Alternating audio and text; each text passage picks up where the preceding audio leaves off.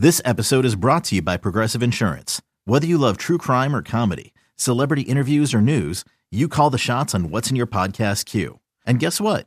Now you can call them on your auto insurance too with the Name Your Price tool from Progressive. It works just the way it sounds. You tell Progressive how much you want to pay for car insurance, and they'll show you coverage options that fit your budget. Get your quote today at progressive.com to join the over 28 million drivers who trust Progressive. Progressive Casualty Insurance Company and Affiliates. Price and coverage match limited by state law. You could spend the weekend doing the same old whatever, or you could conquer the weekend in the all-new Hyundai Santa Fe.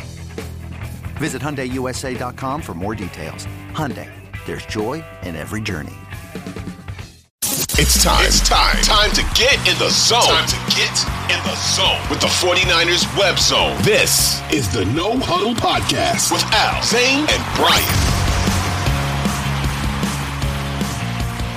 What is up, everybody? Welcome to Audacy's 49ers Web Zone No Huddle Podcast. I am Brian Renick. I am joined by the inimitable Al Sacco, our buddy Zane Nakvi, on assignment, not here today. Uh, so it's just Al and I. But uh, Al, we're here. We want to take a look at some of the uh, the big news coming out of Santa Clara. Uh, the big news really today. The 49ers have found the replacement for DeMeco Ryans. And then we're going to touch a little bit on some free agency and things like that. But um, first, first thoughts Steve Wilks, uh, former Arizona Cardinals head coach, former Panthers interim head coach, uh, hired today by the 49ers to take over as defensive coordinator uh, with DeMeco Ryans moving on to Houston uh, to be their head coach. Uh, what are your initial thoughts uh, on the hire of Steve Wilks? I mean, I liked it. You're talking about a guy with head coach experience. You're talking about a guy who's who's well respected in the NFL, a players coach, and is going to come in and still, you know, the emphasis is going to be on on the D line and coverage, and it's it's going to be the same thing that Kyle Shanahan wanted, right? They're going to stay consistent. I'm looking at Wilks, and you know, I'm trying to go to school on him a little bit because I, don't, I didn't know a ton about him. You know, he's been around the NFL, so I know. And we were talking about this off the air. His background's a little interesting in the sense that he hasn't called plays a lot, right? When you when you look yeah. at where he is, so he he was a DB's coach with the Bears, 2006 2008. Uh, DB's coach with the Chargers 2009 through 2011. Then he was in Carolina for a while. He was just a DB's coach in 2012 2014, and then the DB's coach and assistant head coach in 2015 and 2016. And his first year, Brian, is really a coordinator, was in 2017 with that Carolina team. And that was his his best year as a coordinator as well. So that Carolina team, that was pretty good defensively. So um, they were 11th in the league in points allowed, seventh in yards that year. They had 50 sacks, which was third best. Mario Addison and Julius Peppers each had 11. Luke Kuechly was a uh, first team All Pro that year. They had Thomas Davis. They, they had a good really good um, defense that year. And then that kind of got him into where I guess it, it, did catapult him into his head coaching job with the Cardinals. Yeah. He was one and done. The defense that year, and look, Cardinals didn't have a ton of talent, but 26th in points, 20 in yards. And then in 2019, he's the defensive coordinator for Cleveland. 20th in points, 22nd in yards. In 2020, Freddie Kitchens, by the way, that was that was Freddie Kitchens' year. It was a Freddie Kitchens season, was it? Yeah. What there's, yeah. there's, I forgot about Freddie Kitchens. Yeah. um, in 2020, I guess he was he didn't coach. It doesn't look like that. Yeah, was, he took a year off.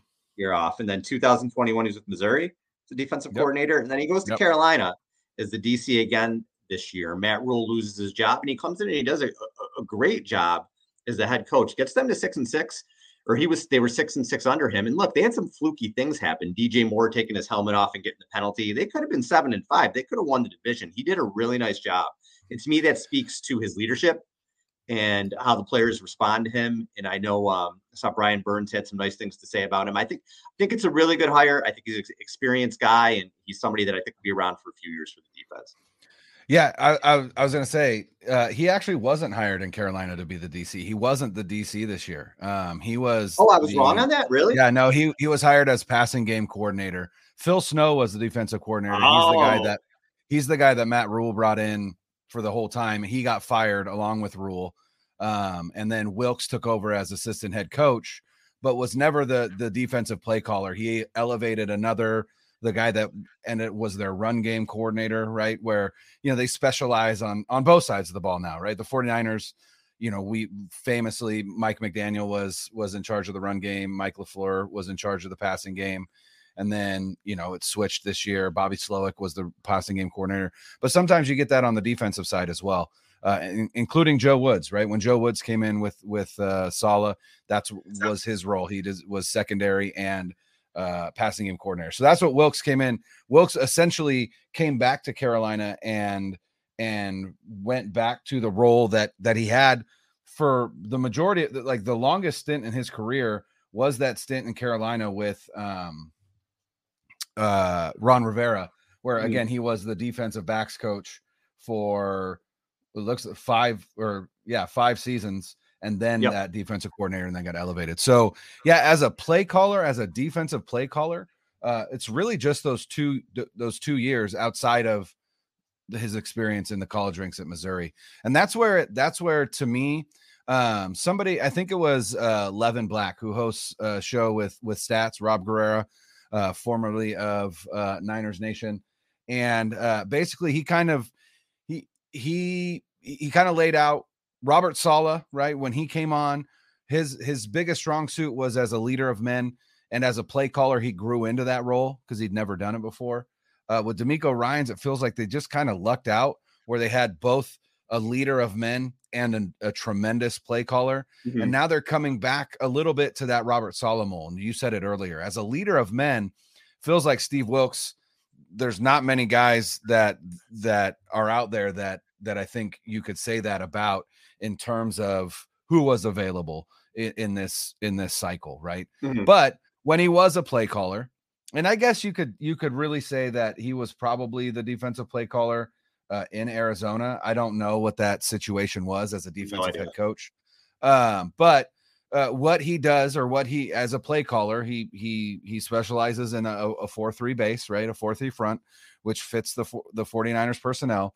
But the one thing that he has that I think is is now an upgrade over Saleh and and Ryans, right? Saleh and Ryans were both linebackers coaches, both of them. Mm-hmm. Um, that was Saleh's bread and butter. That's what he did in Seattle. That's what he was doing in Jacksonville when when Shanahan hired him. And then DeMeco Ryans, obviously the only coaching experience he, he has with the 49ers, started as quality control and then moved up from there, which I was listening to uh, the athletic football show with Nate Tice and Robert Mays, and they were talking about DeMeco Ryans and and Nate Tice specifically. Obviously, Nate Tice, his his dad is. Um, I do this every time. Uh, my, I had a cousin who had a friend named Rob Tice, and I want to call uh, Mike Tice Rob Tice every time. So Mike Tice. So Nate Tice is Mike Tice's son. Uh, Mike Tice, longtime offensive uh, lines coach, line coach, uh, Vikings head coach, whatever. He was talking about how the the quality control you always hear that that term in terms of the coaching staff and think it's just like a, a real lowly role when in reality it's a role that that a lot of ex players don't get because it's very detail oriented um, it's very it's very important role and so the fact that DeMeco Ryans his first job was quality control really spoke to just his his uh, work ethic his his outlook his smarts all of that and so you know DeMeco Ryans elite play caller and motive, uh, you know, and leader of men. And now we're back to Steve Wilks.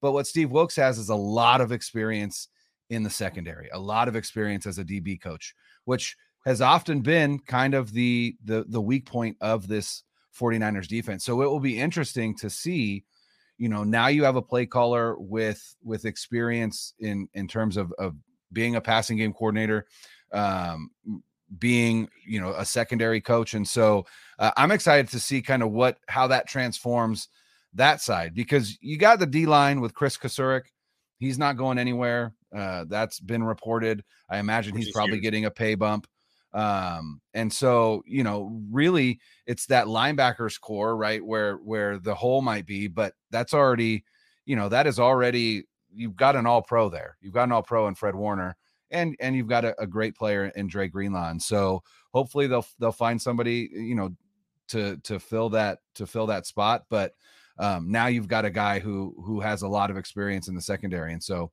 I think that's definitely a, an upgrade, if you will, for this defense. Will this defense be as good?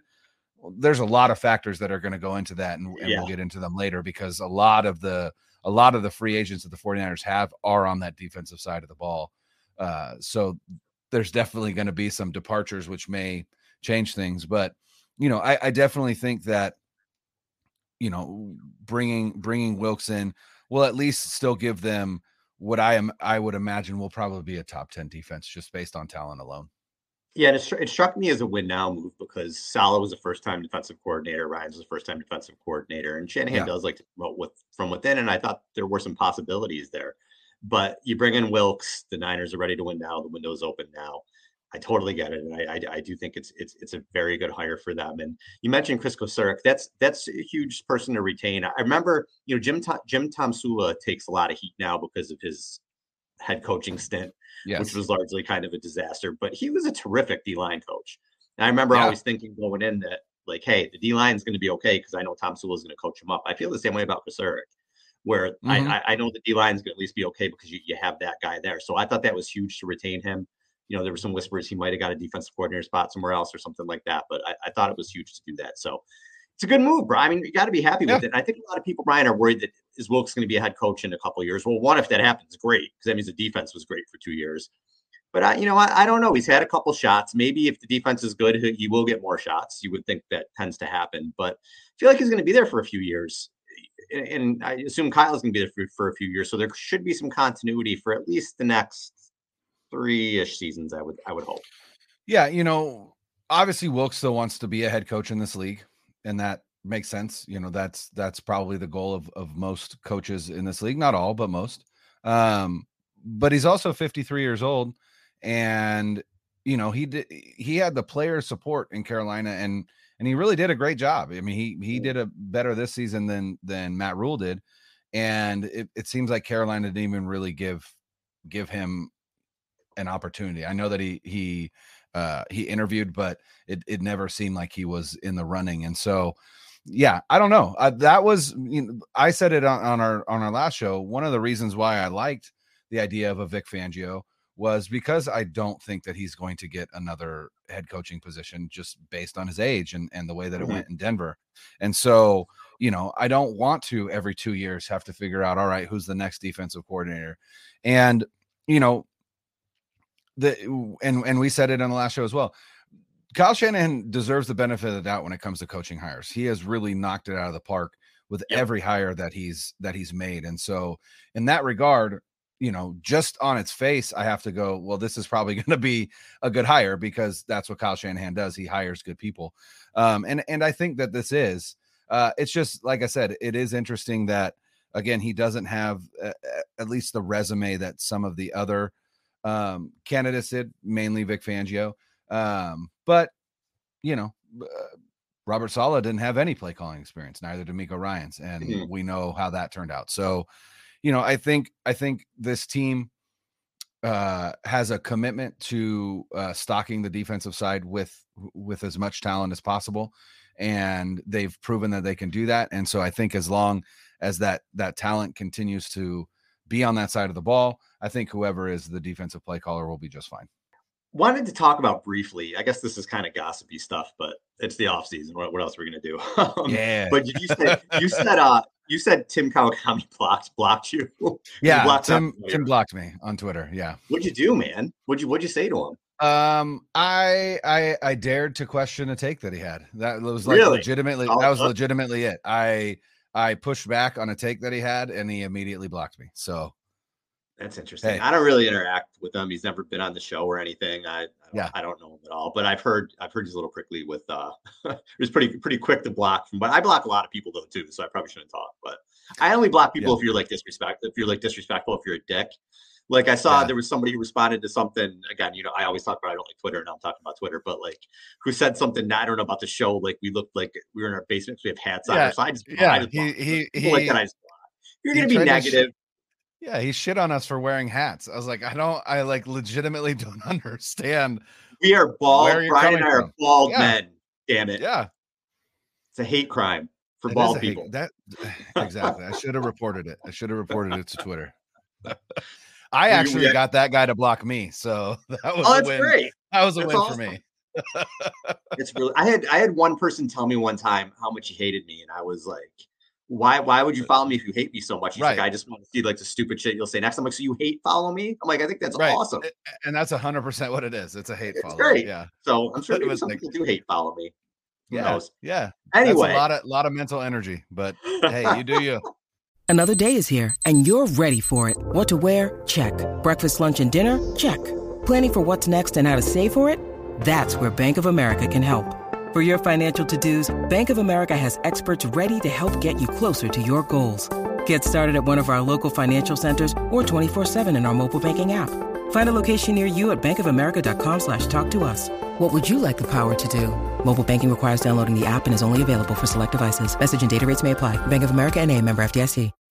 When you need mealtime inspiration, it's worth shopping Kroger, where you'll find over 30,000 mouthwatering choices that excite your inner foodie. And no matter what tasty choice you make, you'll enjoy our everyday low prices, plus extra ways to save, like digital coupons worth over $600 each week. You can also save up to $1 off per gallon at the pump with fuel points. More savings and more inspiring flavors make shopping Kroger worth it every time. Kroger, fresh for everyone. Fuel restrictions apply. All right, so kind of gossipy with this Jimmy Garoppolo stuff. Could he have played in, in the NFC Championship game? Could he not? Was there a rift with Kyle? Because Kyle was very short when they asked him if Jimmy was coming back. So what Kawakami said, I believe he was on KNBR. Uh, he said, "Well, I checked around the team and discovered, yes, the relationship between Garoppolo and Shanahan Lynch seems to have gone a bit south in the days or weeks leading up to the NFC Championship game loss in Philadelphia. I don't know if there was a specific blow up or conversation that led to this." I don't know what the main issue was. And then he went on to say they could have used the, the rat that roster spot for somebody else, maybe defensive tackle Hassan Ridgeway. But Shanahan and Lynch saved it for Garoppolo, who tried and couldn't get healthy enough to be Purdy's backup in the conference title game, and then Purdy got hurt. Again, I don't know that any of this directly led to Shanahan's abrupt answer about Garoppolo. And before that, Garoppolo bypassing the media during locker room cleanout day of the last week. But I imagine this was part of the atmosphere around the two. Here's the initial thing that I think about this. I always thought that there was this like notion around Garoppolo that was not based in reality whatsoever. And I've talked about it so much where you go back to 2000, was it 2021 now? I'm year it is anymore. But when they look to move on from him that whole offseason, the whole offseason, they're trying to move on from Jimmy.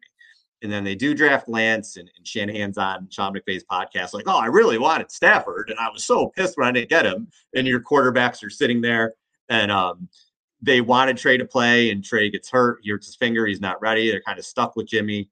There's all that stuff at the end of the season with the surgery, and they try to trade him, and then they say, "Hey, just go over to this side of the field and leave us alone because we couldn't." And then, then, well, okay, why don't you come back and be our backup? Thinking they'll still maybe try to trade him, and then Lance gets hurt. It's like, hey, buddy, what's going on? You want to come? So the notion that Garoppolo has like all this love and like this, oh, I love this team. He probably couldn't wait to get the hell out of there. That's the first thing. Um, yeah. And the second thing, I'm sure Shanahan's sick of his shit. He's hurt all the time.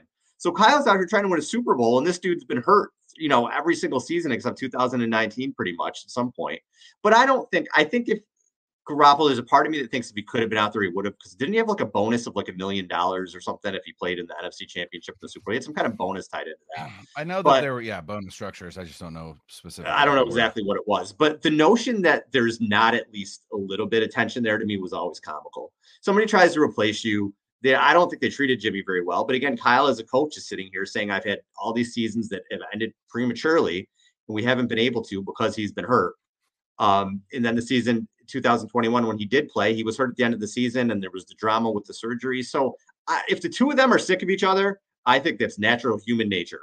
Whatever, move on. It is what it is. He ain't quarterback anymore. Um, I think anybody in that situation would be a little bit annoyed. So I thought, you know, again, it's something to talk about. I thought it was a little bit, you know, when we read the book in 20 years, maybe there'll be more information on it. But um, it's human nature, man. If both of them are a little sick of each other, I would not be surprised. Well, and and I thought I thought it was interesting, you know, and again, it's got to be it's got to be the era we live in, right? It's got to be the area of social media sports, right? The era of Twitter.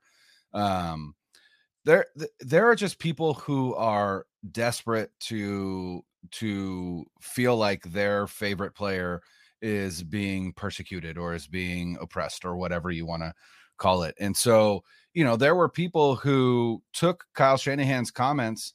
Uh, I think it was Matt Maiocco in the in that that post season, whatever you want to call it, post mortem, if you will, uh, where Kyle just looked haggard as hell, and, and John Lynch didn't look much better.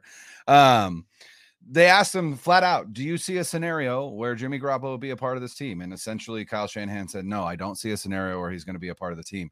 And and there were people that took that clip and were like, "I can't believe how disrespectful Kyle was to Jimmy." And I was like, "Here's the question they asked him: Do you see a scenario where where Jimmy Garoppolo is a part of this team?"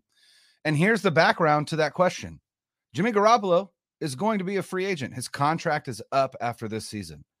Jimmy Garoppolo is healthy ish, right? He's going to be healthy by the time free agency uh, rolls around. So he will be able to try out for teams. He will be able to throw for teams, things that he was not able to do last season. Jimmy Garoppolo will have a market. I I eh, I can guarantee that Jimmy Garoppolo is going to have a market, and that market is likely going to land him a deal in the range of probably 15 to 20 million dollars a season. The 49ers do not have the cap flexibility to add Jimmy Garoppolo at 15 to 20 million dollars a season. They also have two young quarterbacks that they are excited about. And by they, I mean they're excited about Brock Purdy and they tolerate Trey Lance. That's what it seems like at this point, right? But at the very least, they know we've got two young quarterbacks. Between the two of them, they're making $10.3 million next season. Why would we bring Jimmy Garoppolo back? I do not see a scenario where we're bringing Jimmy Garoppolo back to comp- to compete with these two guys who we think are QB1 and QB2 in whatever order that's to be determined. It, it seems like it's predetermined that as long as Purdy is healthy, it's going to be Purdy and and with Lance backing him up. But what I I just it was so weird to me like how how is that disrespectful? And the other thing that we've got to remember is that Kyle Shanahan and Jimmy Garoppolo, they did this already last offseason. They gave each other their flowers. Jimmy Garoppolo gave flowers to the 49ers fans and to reporters. Like he did it all already. He said it's goodbye. And then it just worked out that he came back, but that always felt like a begrudging like I'm only doing this because I don't have anything else, right? So Jimmy, I don't I never felt like Jimmy Garoppolo was bought in for this season. And if I'm Jimmy Garoppolo and I'm cleared to play, but I'm not super comfortable, and the reality is is I could hurt myself again and now I go into free agency hurt again, like mm. I'm not no, I'm not doing that. I'm not going to do that. I'm not going to put my future on the line for a team that hasn't wanted me for three seasons. And I mean, yeah, I love my guys. I love George Kittle. I love, you know, the guys in this locker room. But again, they're not going to be my teammates after this season. Why am I going to jeopardize my future and my earning potential to play in this one game? Right. And I could get in this game, but, but regardless. So I think both of it is just like, it just all makes sense. Like, I don't think it's the sinister, like, you know, Kyle Shanahan hates Jimmy Garoppolo. Jimmy Garoppolo hates the 49ers. Maybe Jimmy Garoppolo, maybe they hate each other. They did a great job of covering it up. And and to be perfectly honest, they probably should hate each other. They each have their reason to hate the other one. So it just is what it is. But it's not disrespectful. It's not anything. It's business. This is football. This is what happens. Mm-hmm. So it is what it is. But it it did it it did I thought of this and I wanted to ask you this question because I don't know the answer. And and I don't and and obviously no one knows the answer. But it it, it certainly seems like Brock Purdy again, no announcement has been made, but it certainly seems like they're operating as if he is going to get the repair and not Tommy John. And it seems like he is operating as well. So we're looking at that six month window, right? Mm-hmm. But that six month window is a six month window for a return to action, not a six month window to return to throwing, right? right? It's not like he has to wait six months and then he can start throwing. He has to wait three months and then he can start his throwing program after three months. And then by the time you ramp that up, then you get to that six month and you're ready to go. So, with that in mind, What do you think Trey Lance needs to do, or what do they need to see from Trey Lance for him to even, or or for I'll say for him to even think about getting that QB one designation this offseason? If Purdy's healthy, I I think Lance is considerably behind the eight ball for QB one. I, I just again I think Purdy had proved things on the field that just uh, are, are, he's the QB one. I don't even think it's if this we're not if we're not talking about this injury, this isn't even a debate. Right. I, I really feel that way. So Lance has to go out there and he has to just show show a, a different. He needs to show that he's more comfortable within the offense, throwing the ball. Kyle has to show that he's he trusts him to throw the ball more because he clearly didn't right? He, he, ran a different, totally different offense. He was just running a lot, him a lot. So I think that's it. Yeah. I think he has to look comfortable in the pocket. I think he has to look comfortable throwing the ball, and he has to look comfortable running the offense, which Purdy did. And I said the offense has always looked clunky with Lance. So I, I, I just think it, it, it's it's going to be. I'm not saying he can't do it because Lance is incredibly talented, and Lance just it's not sure. his fault. He just hasn't had the reps, and he hasn't played in years. Right. So I think uh, it's going to be very difficult for him to do that. But as we've seen with the 49ers, it's rare that only one quarterback plays. So Lance is going to get a shot sure. at some point, I think, and, and he's just going to have to take advantage of that. Yeah, the thing that I kept thinking about was this idea of Trey Lance being the guy all offseason, right? All OTAs and into training camp. But by the time, if Purdy has his surgery soon, and I, I would assume he will, mm-hmm.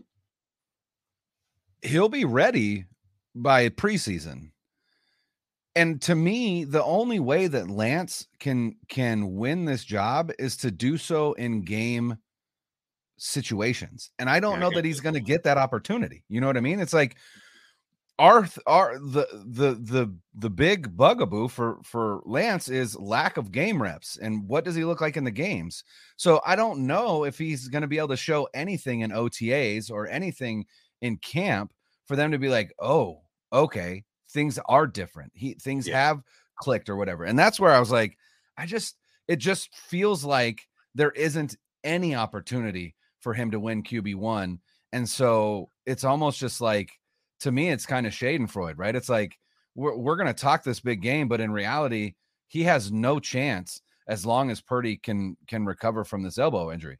And and and there's the big unknown, right? Obviously, it's a six month time frame, but everybody is different. Every body is different, and mm-hmm. perhaps he can't recover as quickly as as we anticipate. But it just feels like, you know, for as much talk as you know, Lance is going to have to win it in the offseason. It's like, what can he do? I don't think there's anything that he could do because it's not it's not the things in the offseason that kept him from getting the job. It it was right. or not kept him from getting the job, but it's it will keep him from getting the job is his lack of game reps. And you've seen what Purdy can do in the games, and you have three games and a and and a drive of of Lance starting. And like you said, it's been clunky. And you know, if you look at just the games that he started and finished, he's one and two. If you look at the games that he started, they're two and two. And then you look at the games that Purdy started and finished, and they're eight and oh. Like right. it, it just like you said, he seems it, it really does seem like he's behind the eight ball in the point scored thing, not not that I really wanted wanted to totally get into a, a, yeah. a, everything right now, but you just look at the point scored. We talk about what with Brock, where they're just putting up 30, 35 a game. Yeah. With Lance, they scored, and again, he is super green. So not mm-hmm. it's not his fault. You just again, it's the proof this is a ready to win now team. So if you have one quarterback who's putting up 35 a game, and you have another in his starts, he's put up 10, 23. And then granted, I, I know it was the monsoon game, in Chicago. I, I, I understand all that, but but the offense looked clunky overall in that game too, and they put up ten in that game. So yeah. that's not a lot of points. Not a lot of points compared to what Purdy did. So it is. I think you're right, Brian. I think until we can see him in a game situation, it's going to be tough. All right, real quick before we get into some of this uh, free agency stuff, I just saw two stats today. I just want to throw out there, there because I think it shows how good of a season George Kittle and Brandon Aiyuk really had. So 40 the Q 49ers QBs had a rating of 127.2 throwing to Kittle this year. That was the second highest rating Whoa. for any player with 40 plus targets. Only Jerick McKinnon was higher with 130.4. That's a terrific season. Um, yeah. Brandon Aiyuk, we talk about that he if he got more chances, what he could do. He had the fourth highest rating when targeted by QB with for players with at least 100 targets. His rating was when QBs had a rating of 115.9 throwing to him, he wow. had 115 targets. The only players who were better were Stefon Diggs, 154 targets, 120.3. Jaylen Waddle, 117. and His the rating was 119.5. And Travis Kelce, 152 targets, and the rating was 117.2. That is some pretty damn good company to be in and to be top four. Shows what a good year Aiyuk had, shows the arrows pointing up, shows he's very important to the Niners moving forward. Yeah, that's uh, and and uh, again, let's let's rumors on the timeline, whatever. Brandon Aiyuk is going to be a 49er next season, and he'll probably be one the season after that, and then they will probably extend him. Brandon Aiyuk isn't going anywhere. Not only that, but Brandon Aiyuk was on uh, Brad Graham's uh, YouTube channel. Uh, Brad is the SF Niners, uh, and caused a bit of a stir in Philadelphia. Everybody in Philadelphia hates Brandon Aiyuk because Aiyuk said, like, basically, I I mean, their defense is good on paper, but like we really felt confident that we could have beaten them if if our quarterback was was healthy. So, you know, and then Eagles fans have taken that and been like he disrespected us whatever. But he also said that he wanted to be a 49er for a long time. So, um and and and that's the thing is you look at this offense, right? Everyone is coming back except for we've got two free agents, right? Mike McGlinchey and, and Jake Brendel. Everybody else is coming back. Brunskill, really, Brunskill a free agent too? I know he didn't start. He uh, Bruns, Brunskill is yeah, Brunskill is a free agent. Um, but I meant in, in terms of starters, and I guess technically he was kind of like a, a part time yeah. starter, if you yeah. will, with the with the rotation with him and Burford. But um, yeah, and and I just I just you look at what this offense did to end the season, and you think to yourself, there's no reason why that cannot continue moving forward as long again as as Lance or Purdy can operate it at the level that Purdy was operating it at the end of the season. So uh I'm not surprised to hear those numbers. It, it's it's surprising in in how high they were in terms of of QB rating. Um but I mean you you watched you watched that season unfold and you're like, man, those two guys are probably the most important players in this in this offense outside of Christian McCaffrey. So yeah. Uh, awesome season from Aiyuk, awesome season from Kittle. Would love to see it kind of go back to back, right? Because Kittle, I mean, as long as Kittle stays healthy, and that's been the biggest issue, but there really haven't been seasons that he's stacked on top of each other, right? In terms of like incredible performance. He's always been good, he's always been solid, he's always been incredible in the run game, but his production in the passing game, you know, kind of ebbs and flows. So I would love to see it flow uh, yeah. two seasons in a row, if you will. That would be that would be fantastic. And I think Aiyuk is just only getting better, and that's that's the other thing that you know he's an ascending talent, which is what you love to see, especially since he's still on his rookie deal. And I think what people don't understand about Aiyuk when they talk about the contract, there's people on the team now who there's outs and things coming coming up with contracts. Some people have outs that they mm-hmm. can get out of. I don't even know that George Kittle is going to be here in two years. Right. You know, he's getting old. I love him. Right. I hope he retires a Niner, but he's getting older. They may have to restructure something. You, you never know. You never know mm-hmm. with big mm-hmm. salaries mm-hmm. like that, players who are approaching 30. So yeah. who, who knows? Who know? Maybe Arik Armstead isn't there in two years. The, the, I think they'll find one because I think Aiyuk is going to be to the point where they can't let him go, and they may have to make some yeah. tough choices. But but yeah, I would be surprised if if he goes elsewhere. But so here's the thing, you know, the 49ers, uh, as they stand right now, going into um, you know, going into 2023. Um, in terms of cap room, they have effective cap room of uh shade under I believe it is uh about 16 million dollars right now, which isn't a lot. And they've got a ton of free agents that uh that are that are about to walk. Um, some of them obviously will be retained. Um, and, you know, in terms of um free agents. They've got one, two, three, um, four restricted rights free agents, right? Which is essentially they're not actually free agents, right? And those are Demetrius Flannigan Fowles, Kevin Givens, Colton McKivitz, and then Jauan Jennings. And then the rest are, are unrestricted, uh, uh, excuse me, unrestricted free agents. Um, and and there's some big names on here, right? And mm-hmm. if we mm-hmm. go, if we go just, uh, you know, just by uh, their 2022 salary, right? Which is how it's listed on Spotrac. Uh, Jimmy Ward, 31 and a half, going to be a free agent. Jimmy Garoppolo, Samson Ebukam, Emmanuel Moseley, Mike McGlinchey, Azeez Al Robbie Gould, Daniel Brunskill, Hassan Ridgeway, Kerry Hyder, Tyler Kroft, Maurice Hurst, Tashaun Gipson, Josh Johnson, Jordan Willis, Taybor Pepper, Ross Dwelley, Jake Brendel, Jason Verrett, and then you know you've got those uh, restricted rights for agents, and then Tarvarius Moore and Charles Omenihu. There's a lot of starters in there, and a lot mm-hmm. of and a lot of names on the on the defensive side of the ball. Right, in terms of starters, I'm looking at Ward, Garoppolo, if you want to count that. Right, mm-hmm. Ebukam, Moseley, McGlinchey, Azeez, Gould, Daniel Brunskill is a part-time starter.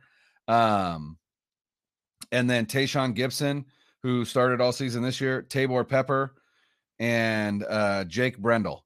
Right, so that's eleven starters uh, on a, a on a. That's a lot. That's that's half, right? You, you start mm-hmm. twenty two, so they've got some they've they've got some moves to make um, this offseason in terms of re-signing some of these guys and also you know being able to to be some a, a, bit of a player in in free agency um and so you know I, I the kind of what i wanted to look at and and talk through with you is you know in terms of those those names that that we listed off which ones are you uh, to you are like we've they've got to resign that guy they've we've got to keep that guy on the team um well let's because, let's let's run through here. Let's let's look at the list and kind of see if if let's see what we think, see where they're going to go. You know, we'll just kind of break it all down. Um, yeah. All right. So you, you want to start want... on the defensive side or the offensive side? Let's let's run down the defensive side first. Let's do it that way because I think there's okay. There's a lot there. So there is one, two, three, four, five, six, seven guys on the defensive line that are uh, that are free agents, and that is Hassan Ridgeway, Maurice mm-hmm. Hurst, Kevin Givens, Samson Ebukam, Kerry Hyder, Jordan Willis, and Charles Omenihu. Of that list, which one are you like? We got to get that guy back. Which one are you like at the right price? Uh, fine. And then another where you're like, I'm I'm okay with them with them moving on.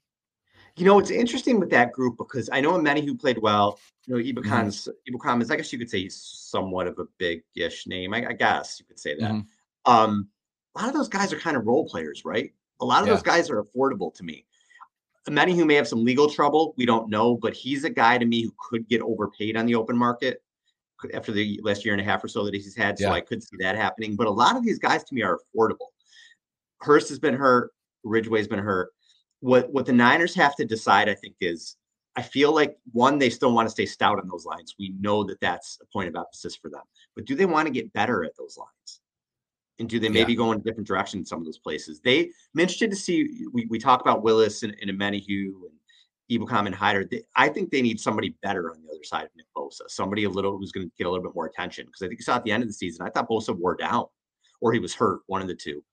So, do they think Drake Drake Jake Jackson is going to take that step? Well, we saw Banks on the offensive side. We were like, well, what's going on with this guy? And then he was really good in year two. Maybe they think Jackson can be that guy but I wonder if they're going to try to go elsewhere. So, so you know, Brandon, I don't know that any of those guys. I think, oh my God, we have to have him back. I think some combination of them will be back, but I think they look at all of those guys as pieces, as opposed to you know we got to pay this guy 10, 15 million. I don't think any of those guys are that guy.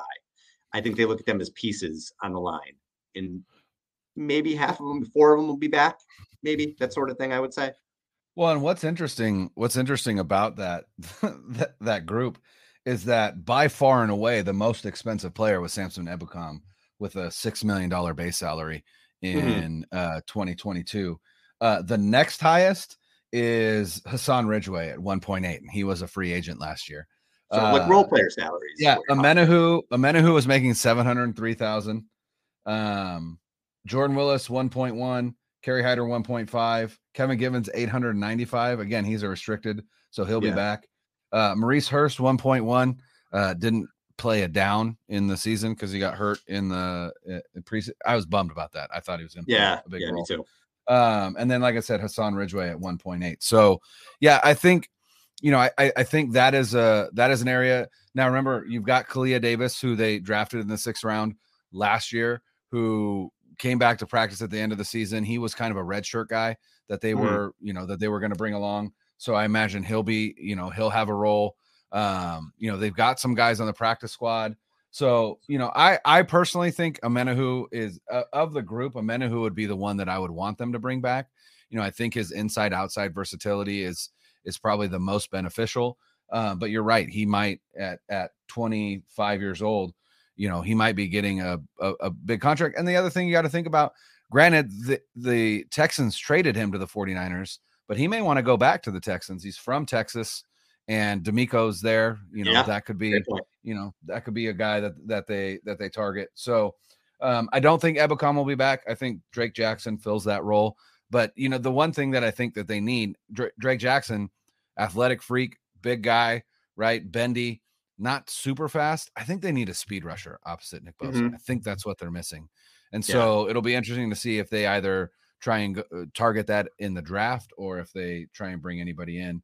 Um, if we look at uh, defensive backs, um, again, the big one being Jimmy Ward and Tashaun Gipson and Tarvarius Moore. The top three free safeties are are uh, they're free agents, uh, and, And then you've Moseley. got Moseley, yeah. And so I think they're I think they're going to try and bring Moseley back. I think they should bring Moseley back because I don't think he's going to command a high salary.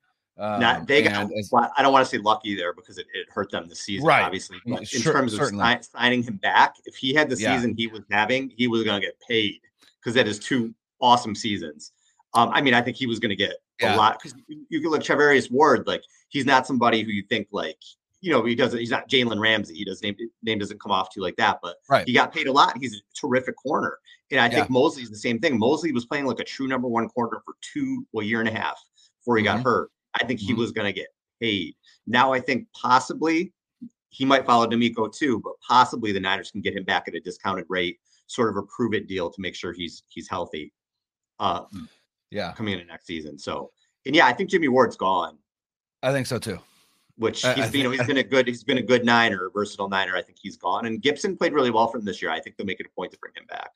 Well, and get well Gipson. What Gipson is doing right now is is essentially trying to determine whether or not he's going to retire. Um, and so one thing that he did say was that um, he said that Talanoa Hufanga, uh, he said, what did he say? He said he uh, he opened a well of youth in me or something like that.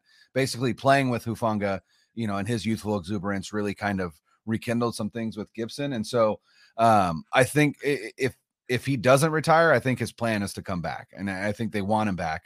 Obviously, they you know they kicked Jimmy Ward down to the nickel and told him Mhm. either you play nickel or you ride the bench because we're not Right. we're not getting. And then not only that, but um, I saw something, and and I don't, I don't know if I'll be able to find it, but I will. But um, Tashaun Gipson, uh, what ha- uh, had the lowest missed tackle rate of any starting safety, and then his passer rating allowed, I think, was number three overall. So he had a tremendous season at at, at age 31. So you know, again, it would be coming back on a one year deal, and then you know, hopefully trying to find possibly his his replacement in the draft. They also really like uh Qwuantrezz Knight, who is a safety on the practice squad. They brought him in as an un uh, as an undrafted free agent last year. He really impressed in camp. They put him on the practice squad. He's been on the practice squad all season. I think that's a guy that they're kind of eyeing for for one of those roles as well, which is again another reason why I, I do think, like you said, Jimmy's gone. Um, I think it's imperative that they bring Robbie Robbie Gould back and and also the Yeah. best long snapper in the NFL, Taybor Pepper. Yeah. Um, And I think they you will. know, and I think that, yeah, yeah, exactly. the The only the only you know the only thing you got to figure out is if Robbie's going to be too expensive. He was um he was uh 3.6 uh as a as a base or as his base value this season. So uh not a cheap not a cheap player. Um but again, can you afford to to to have somebody else, right? Robbie Gould is still uh 100% in the in the playoffs. So please Yep. bring that guy back.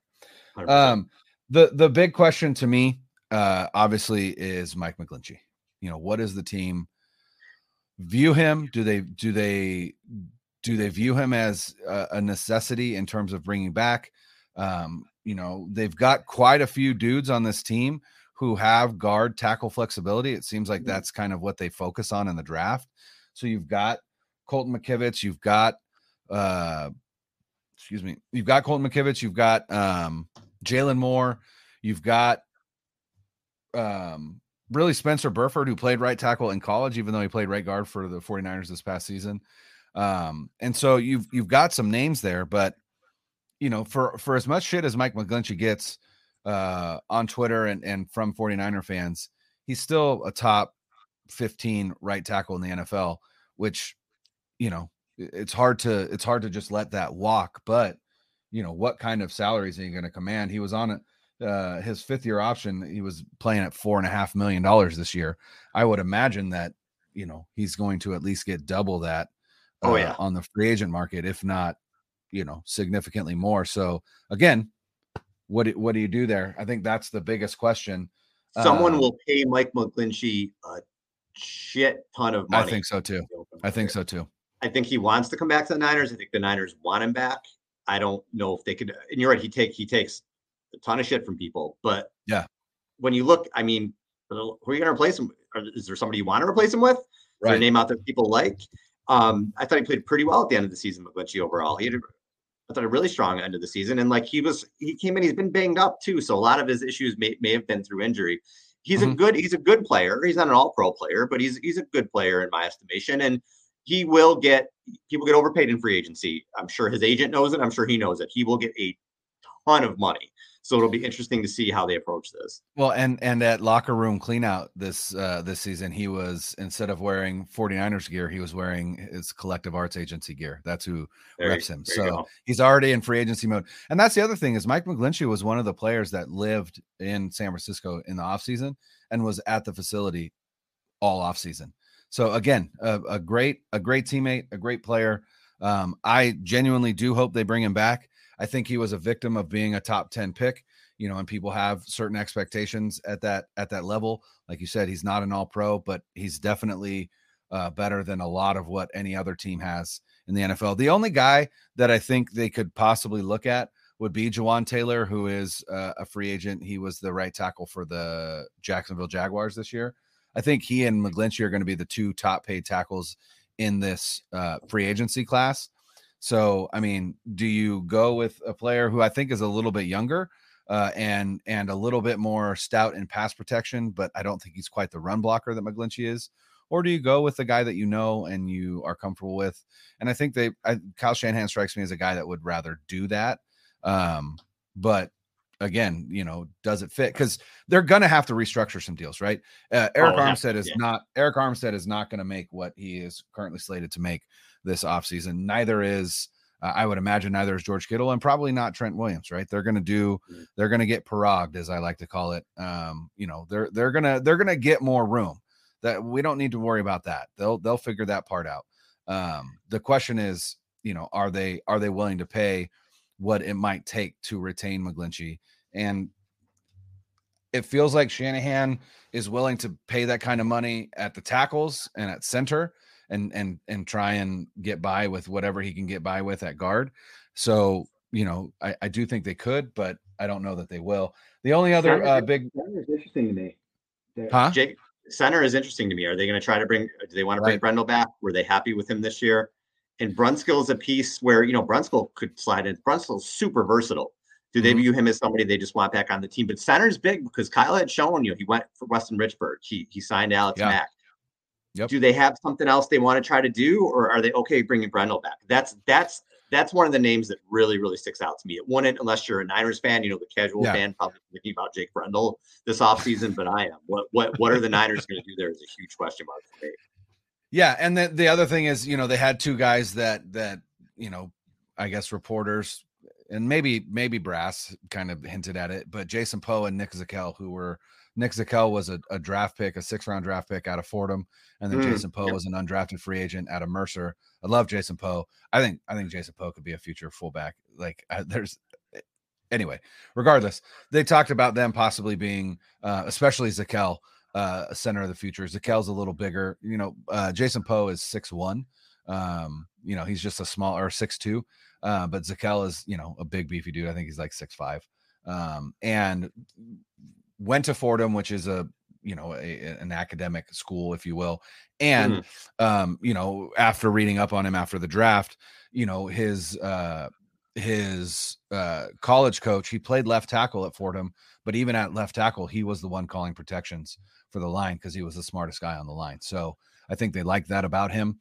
Um, and so I don't know how much run he got uh, at that position uh, in scout team or anything like that, but it seems like they're grooming him to be the center of the future. But you know, so maybe you bring Brendel back on a one or two year deal so mm-hmm. you can continue to groom Zakelj. Um, I, I, think they were happy with Brendel. Um, I think he was fine. Um, I don't think he was anything other than that, but sometimes that's all you need. So um, the only other ones I think that are big, um, Azeez Al-Shaair, I think he is going to Houston Headed to, to Houston, Ryans. Yeah, I don't I don't think there's any question there. Um, you know, and DeMeco will use him to help install that defense down there. Um, and then I think we I think we got it. Uh, I, I had two Tyler there two na- two oh, names that are interesting to me, and you were about to say it: Tyler Croft, Kroft and Ross Dwelley, because yeah. it's the tight end position.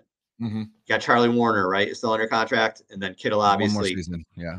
Are they going to try to upgrade next to Kittle a little bit? God, I want them to can, so bad. You know, maybe be a little bit to bring a little bit more in the passing game. Yes. I'm curious to see what they're going to do there. I think not that those two names stick out to me. I think Tyler Kroft will always stick out to 49er fans now. Yes. um, it's more sure. of that position. Do they do they yeah. try to upgrade that, whether they draft somebody or whatever?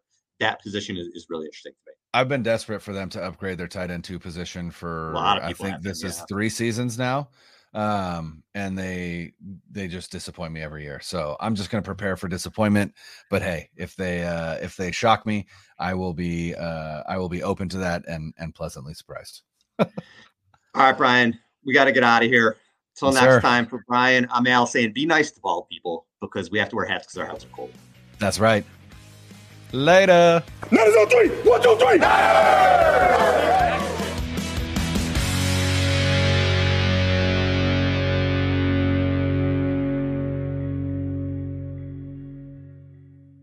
2400 Sports is an Audacy company.